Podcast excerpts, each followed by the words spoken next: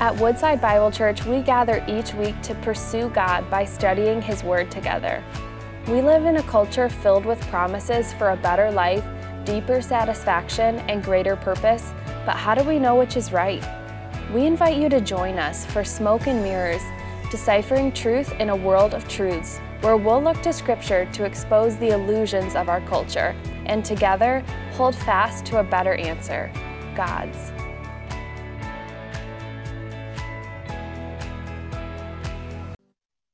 Well, thank you so much, worship team, for leading us. Thank you, Nancy, for guiding us and what the kids have been learning and what we need to learn today. It fits so beautifully with our, with our series that we've been working through in the book of Ecclesiastes. Uh, so if you have your Bibles, turn to the book of Ecclesiastes, please. Ecclesiastes, if you get to the middle of the Bible, Psalms or Proverbs, you're really close. Just go a little bit further towards the back then you'll find the book of Ecclesiastes, or on your devices, it's a whole lot easier to find.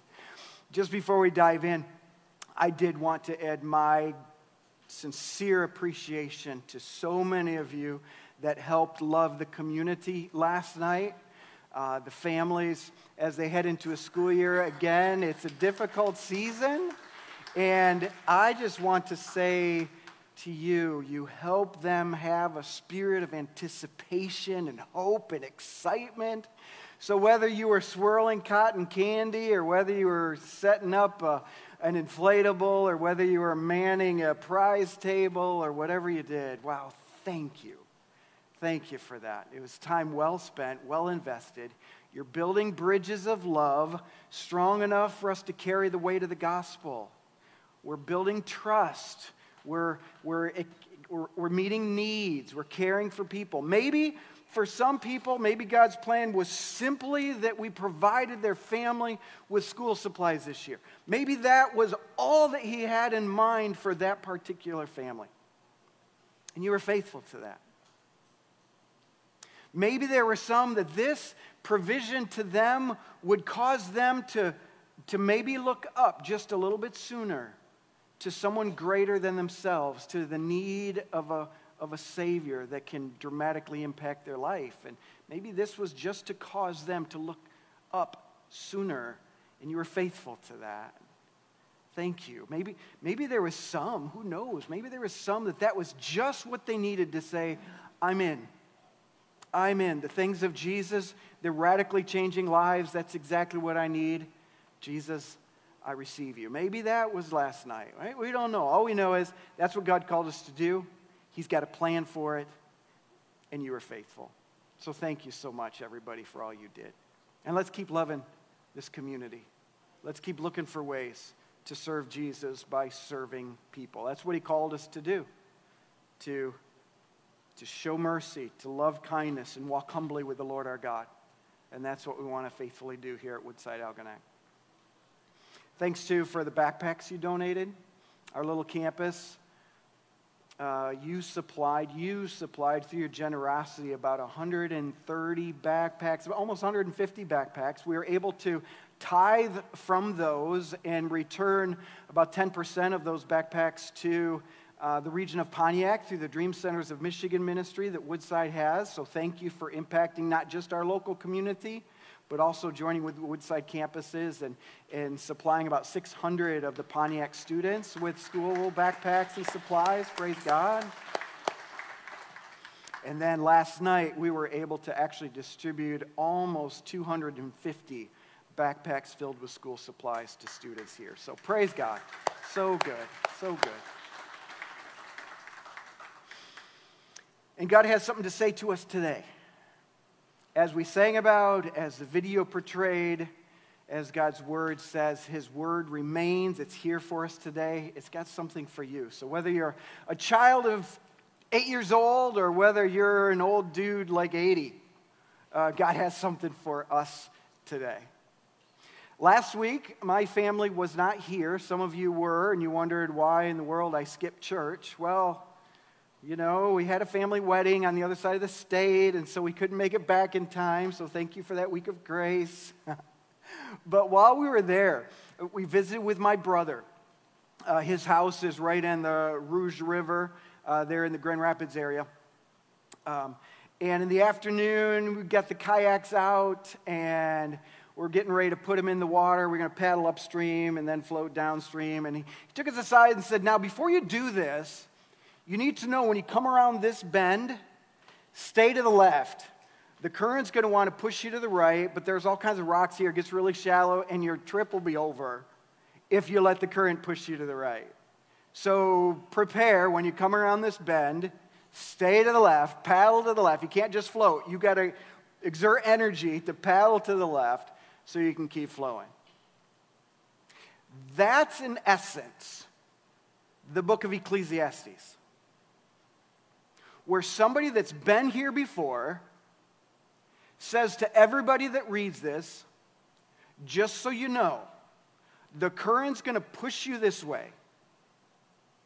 And if you want to find, as I found, a bunch of rocks that's going to spoil your trip, then follow the current. But if you want to experience the continued progress and joy in your journey, then you need to paddle to the left and fight against that current. Otherwise, you'll discover, as I did, that life is meaningless, it's empty, it's vanity of vanities. All is vanity. King Solomon has his musings of his life that are recorded for us here in this book of Ecclesiastes. Some of it is put in poetic prose, some of it is just a statement, like you can see him writing his frustration. But it's his journey of life. It's his chronicle of his journey of life as he sought to find meaning in it. And as we've looked over the past five weeks, he pursued a lot of different things. He pursued learning and knowledge. He threw himself into books, into reading, into studying, into scholarly work. And he found in the end, after he studied all these things, he learned everything that there was possible to know at that time. He said, My end result is that it's meaningless. So I'm smarter than somebody else. What's the matter? In the end, I still die. So he said, well, So I put my heart to accumulate lots of things. And so I accumulated gold and silver and precious things and, and servants and soldiers and buildings and all these things. So I accumulated for myself as many toys as I could get. And I looked at all that I had accumulated and I realized it doesn't really matter because there's always a little bit more that I could try to get. So I decided to pursue accomplishment. So I engineered and designed and discovered and, and, and uh, investigated. What's the word? Invention. I invented all these things. I did all these things. I accomplished all these things. I had certificates on the wall. But I found as I looked at the wall, it doesn't really matter because though somebody might congratulate me at the beginning in a couple days, they forget. Then I realize there's more to engineer and to accomplish. And that thing that was new now isn't new anymore. So I concluded that life is meaningless. It's meaningless. Everything in life is meaningless. It's kind of a dark perspective on life. But the reality is, it's a perspective that everyone comes to. When they try to live outside of the pursuit of God, outside of a recognition that there is a Creator, there is a God who sovereignly reigns over the world. That if you reject that and pursue everything the world offers, it just leaves you empty. So Solomon says, so don't, don't let the current pull you to the right, because if you, if you don't work against it, it will. So you got to paddle. And you got to make sure you're fighting against what current would take you, where the rest of the world will go. And you got to make sure it stay to the left, pursue God, and you'll find that it's not a life of emptiness. That's his conclusion. We're going to turn to chapter 12 today. Chapter 12 is the end of the book. It's kind of the final word. When he looks at all that he had done, all that he experienced, he says, This is what I've learned in all my experience. Chapter 12, let's read it. Let's read the first eight verses. He says, Remember also your Creator in the days of your youth, before the evil days come and the years draw near, of which you will say, I have no pleasure in them. Before the sun and the light and the moon and the stars are darkened, and the clouds return after the rain. In the day when the keepers of the house tremble and the strong men are bent, and the grinders cease because they're few, and those who look through the windows are dimmed, and the doors of the street are shut. When the sound of the grinding is low, and one rises up at the sound of a bird, and all the daughters of song are brought low. They are afraid also of what is high, and terrors are in the way, and the almond tree blossoms, the grasshopper drags itself along. Desire fails because man is going to his eternal home, and the mourners go about the streets. Before the silver cord is snapped and the golden bowl is broken, or the pitcher is shattered at the fountain, or the wheel broken at the cistern, and the dust returns to the earth as it was, and the spirit returns to God who gave it. Vanity of vanities, says the preacher, all is vanity. The first phrase of that chapter is his final answer. Remember your Creator while you are young. And there's so much to say about that, but hold on because you won't understand it unless you understand his musings after it that caused him to come to that conclusion. So he's, he, he, he spends this great deal of time in the amazing different phrases and word pictures that maybe confused you as we read it. He spends all this time addressing the question is there any meaning to any of this? Is there any meaning to life? He says, before you get old, before you experience what everybody's going to experience, and then he goes on to these poetic expressions. You know, before your lights go dim, before your strength begins to falter. Before the sun and its brilliance sets in the west on your life. You know what he's getting at, right? Before your fountain of youth begins to dry up. Before the silver cord is broken. Maybe you've heard that phrase. Before the golden pitcher is shattered. What do you think he's talking about? Death. Before you die, Learn this. He's giving that idea that, you know what? We're all going to go through that. Here's the journey of life in a nutshell you're born very weak. And then, over the course of several years, you get very strong. And then, in the course of several years, you get very weak and you die. And all God's people said, Amen. Amen. And you guys, we're, we're all in various stages of that. All right, for so many years, we felt like, yeah, I don't know why people get weak. Why don't you just keep working out? Stay active, you'll always stay strong until you get to that place where it doesn't matter what you do, you still start losing your strength. So you have this season where you're increasing strength. Solomon says, okay, wherever you are, before you get any older, here's what you got to do. Because you're going to get weak, you're going to get old, your time is getting shorter on this earth. So before any more days go, here's what you got to remember. Because the truth is, you're going to get old wrinkly. Things are going to stop working. You're going to say, Why does this hurt all the time? You're going to say, why can't I lift that anymore? Why do I have to call for help? I used, used to be, why doesn't anybody else call me for help now? That's going to be you someday. But here's the thing God never intended for it to be like that. That's why you have this feeling in your heart. Why is it? I don't like it. I don't like it. My, my mom says, and she said it several times. We keep saying it. Mom, stop saying that. She says, don't get old. What are you saying? What's the alternative? Yeah, she's not wishing that for me, is she? No, she's just saying, this isn't fun. This part of life is difficult. It, it grieves us because it shouldn't be. There's something in us that says it shouldn't be like this. Parents, when your kids get sick, there's something in you that says, why? It shouldn't be.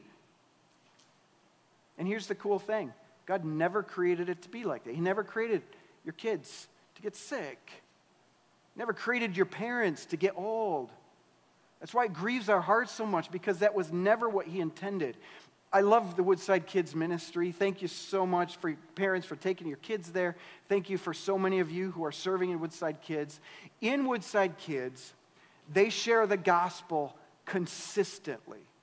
And when I say the gospel, I mean the good news of God's story so the kids can understand the world as it was intended to be understood. Not the way the culture is trying to communicate to them what the world is like, but how God created the world. And in this story of the gospel, there's key points that the Woodside kids continue to help our kids understand. One of those main points is that God rules over the world. It's a foundational truth. In fact, they, they've made this little, this little figure, this icon, to remind the kids. They, they remind them of that often, that, that very important gospel truth that God rules over the world. He created it, it's His. And the Bible teaches us that God created the world good, where there is no death, no sickness, no growing weak. It was a consistent environment of health and prosperity and goodness. But there's another aspect to the story of the world as God rules over it, and that's illustrated by this little symbol that typically reminds us that something's wrong, right? That truth is that we sinned. Though God created the world in perfection, created Adam and Eve to be the first humans he told them, Everything in this world is for your enjoyment. You'll find your source for everything in me. And they decided, We're going to look somewhere else than you. Rebelled against God. They sinned. And because of that sin, sin entered the world. Death by sin, death now reigns over all of us. That death brought trouble. Sin brings trouble. The reason we get old and weak is because of sin.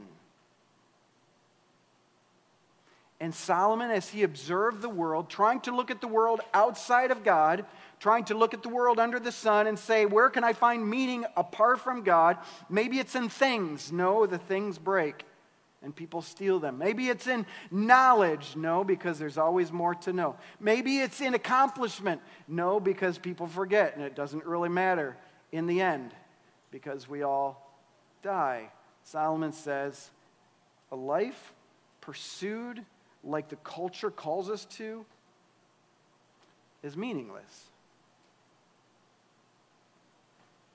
So he says to us when you're paddling down the river of your life, you come around the bend while you're still paddling, while you still have strength, while you're not shattered like a golden canister, a pitcher of water. And while you still have strength, remember your Creator. He helps us, number two, to understand that God brings everything under his judgment. Verse 13, he says, The end of the matter is this all has been heard. Fear God and keep his commandments, for this is the whole duty of man. God will bring every deed into judgment with every secret thing, whether good or evil. He says, Here's the end. This is the conclusion. This is the big finish to my pursuit of what life is all about. He says, here's the big idea God is life. Here's what I found the big idea of my understanding what life is all about. The reality is that life comes from God. If I want to experience true life of meaning in this world, I find it in God. If I want to find true meaning in the pursuit of accomplishments, I pursue God and accomplish these things for His glory. That God is life. So, God created me, is what He's saying, with a very special purpose.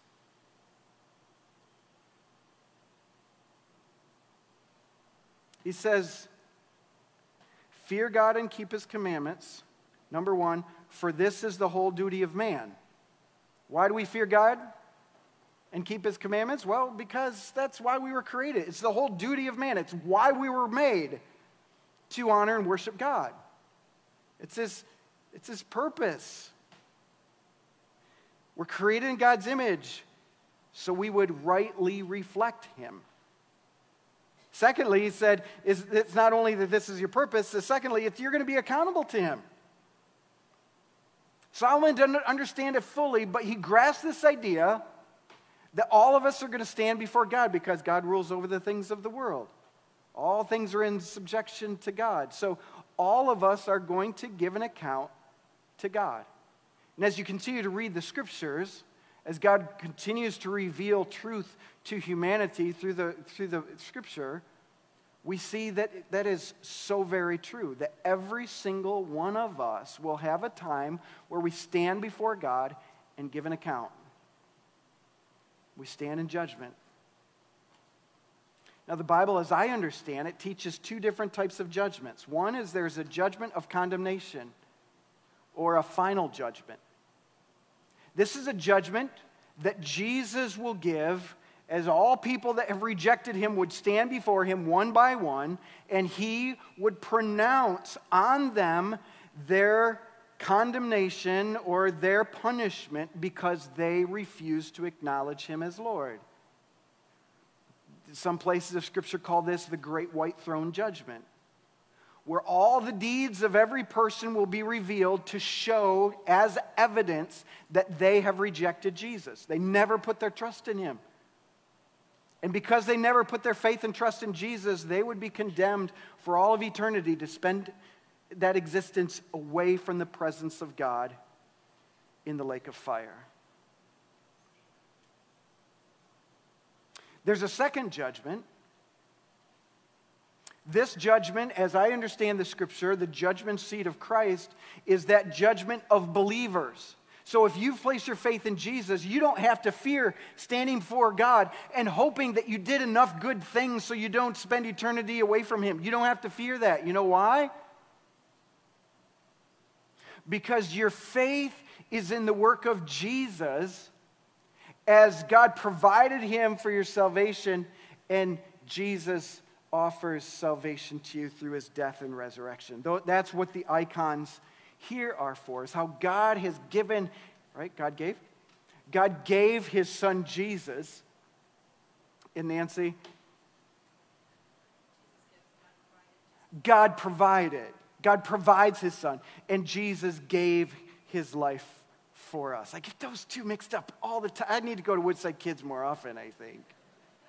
God provides his son, and Jesus gives his life for us. So we don't have to fear that judgment of God. All our sins already been judged by Jesus on the cross. If you place your faith in that, all your sin was put on Jesus on the cross. That's paid for. Yet you still will give an account for how you live your life as a believer. You might spend forever with Jesus in heaven because your sins have been forgiven. But scripture says that at the judgment seat of Christ, all your deeds that you've done for him will be purified to see if it was truly done for him or if it was done for yourself. If it was done, if it's, if it's service of worthiness or unworthiness. So our works will be revealed. We'll give an account before God. Solomon, in his musings, concludes this While you're young, fear God. Don't be afraid of him. It's not, it's not fear and trembling and staying away from him. It's that fear of reverence and honor and worship. So fear God, keep his commandments because his way is right, his way is true, his way is perfect. So follow his path. Why? Because that's why you're created. And secondly, you'll give an account for it. So you're created for this. And then you take this, this filter, and then you go back through Solomon's life, and you see Solomon seeking to find meaning in his work. And you see that, well, Solomon, if you'd have put God first while you were young, if you would have kept him at the center of your life and have worked, would have worked from under that umbrella, you would have found meaning. Some of you, I, I love hearing your stories. I love visiting in your workplace. For instance, my mother in law and father in law are with us this week, and I heard Nanny tell of when early on in her life, in that first job, when she was hired in the, sewing factory, and, and how she worked for a buck fifty an hour. But she got paid a little extra. Why? Because she was so fast at sewing. And, and now, when she fixes our clothes or hems our pants or whatever, we see that, oh, we're glad you did that years ago because now you know how to do that. And we don't have to know because we got Nanny to hem our pants. Right? There's joy in that. I love going to see Joe Johnston at his, his door shop. And I, you know, he's, he sells doors and hardwares and all such kind of things. You ever seen Monsters Inc.? Right? With all those doors flowing through? That's, that's Joe. He works there. Yep, there's all kinds of doors and hardware and things. It's fun to hear how he enjoys the process and people he works with, introduces me coworkers. It's cool. Went to Bill Stewart's place to see that robotics place. All these things. It's so cool to find meaning in work when God is at the center. It's great to spend time together, enjoying. Some of you love to fish. Some of you invited me along. I love that. Thank you to see the enjoyment of those pleasures and those pursuits. And there truly is pleasure there when you have God at the center of your life and it becomes a means to celebrate Him and enjoy Him. But here's the problem we tend to place those things first. We put God off to the side and then we begin to conclude so, what's the point? Go to work every day, it becomes drudgery. I do these things, and it's not enough. I accumulate this, and it's not enough. Why? Because that's become primary. So Solomon says to us while you're young, remember your Creator, put Him first. Now, some of you are saying, brats. I'm not young anymore. No, no, no, no. Get what he's saying. In a week from now, will be younger will you be younger or older? Thank you. You'll be older. So while you're young, remember your creator. You might be 80 years old in 6 months. Next month you're going to be 80 years old and 7 months. So while you're young, put Him first. No matter where you're at, some of you are students, some of you are going into your, your next school year. Can we urge you from the testimony of Solomon, put Jesus first? If you go into this school year with all your goals and ambitions and all those things, and G- if Jesus is not first, you're going to come to the end of the year, you're going to have another year where it's drudgery and where it's meaningless. But when Jesus is first, you'll find meaning and you'll find joy. Not that there won't be drudgery, because remember, the world has fallen, people have sinned. I'm not saying, guys, that you'll never have days of work where you just think, oh, I can't wait till I retire. Yeah, work has some drudgery to it, but when you can keep Jesus first in your life, when he becomes your pursuit, you can go into those seasons with joy trumping the drudgery. Remember your Creator in the days of your youth. And that's one reason why Christians gather together. That's one reason I want to say to you as your fall get, schedule gets going again, don't let the gathering of, for worship become secondary in your life. We need that reminder to come together and remind ourselves what's first and who's first. That's why we encourage everybody here in our ministry to become part of a life group. Because you're going to need people around you. You're going to go through seasons where that weakness and that aging or sickness hits your life, and you're going to need encouragement and support from others. Now's the time to invest in that so those relationships are there. Other people are going to need it from you. We're going to need God's word during the week where we can study it together to keep our focus right. Student ministry, that's going to be kicking up here in just a few weeks. You're going to need one another to come together because your challenges as students, as middle school and high school students, is very unique. You need others that are walking with you in the journey for Jesus. Kids, you're going to wake up and there's going to be temptations where you're going to say to mom and dad, Do we have to go today? I'm so tired. And I just want to remind you, as your pastor, you need that. You need times where you come together in Woodside Kids environment where you can learn the good news of Jesus and it can provide you that priority in life. Raise your hand if you are younger today than you will be next week. Can I see your hand? Are you younger today than you will be next week? Let me see your hand. Beautiful. This passage then is for you. Remember your Creator, fear God, and keep His commandments. The current's pushing downstream, it's going to push you to the rocks. It does to everybody that's not intentionally seeking to follow Jesus. So paddle to the left, paddle to Jesus, make him your pursuit, and you'll enjoy the journey. Let's pray. Father, thank you for giving us truth and examples in Scripture, even some examples of people that walked the wrong road, those that failed badly. Lord, we can learn from them and we can prevent pain in our life because we follow the truth. Father, forgive us for the times we've put the wrong things first, for the seasons of life where we've forgotten about you.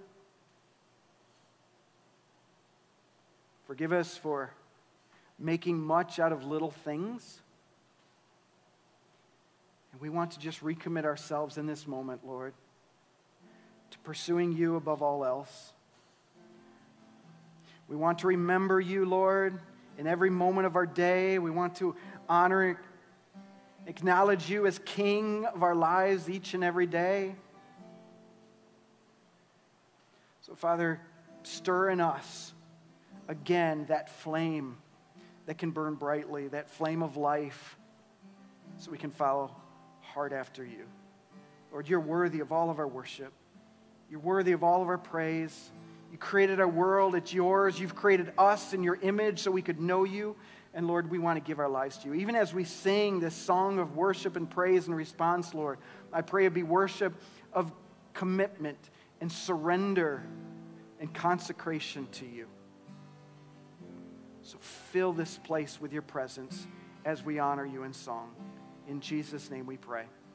Amen.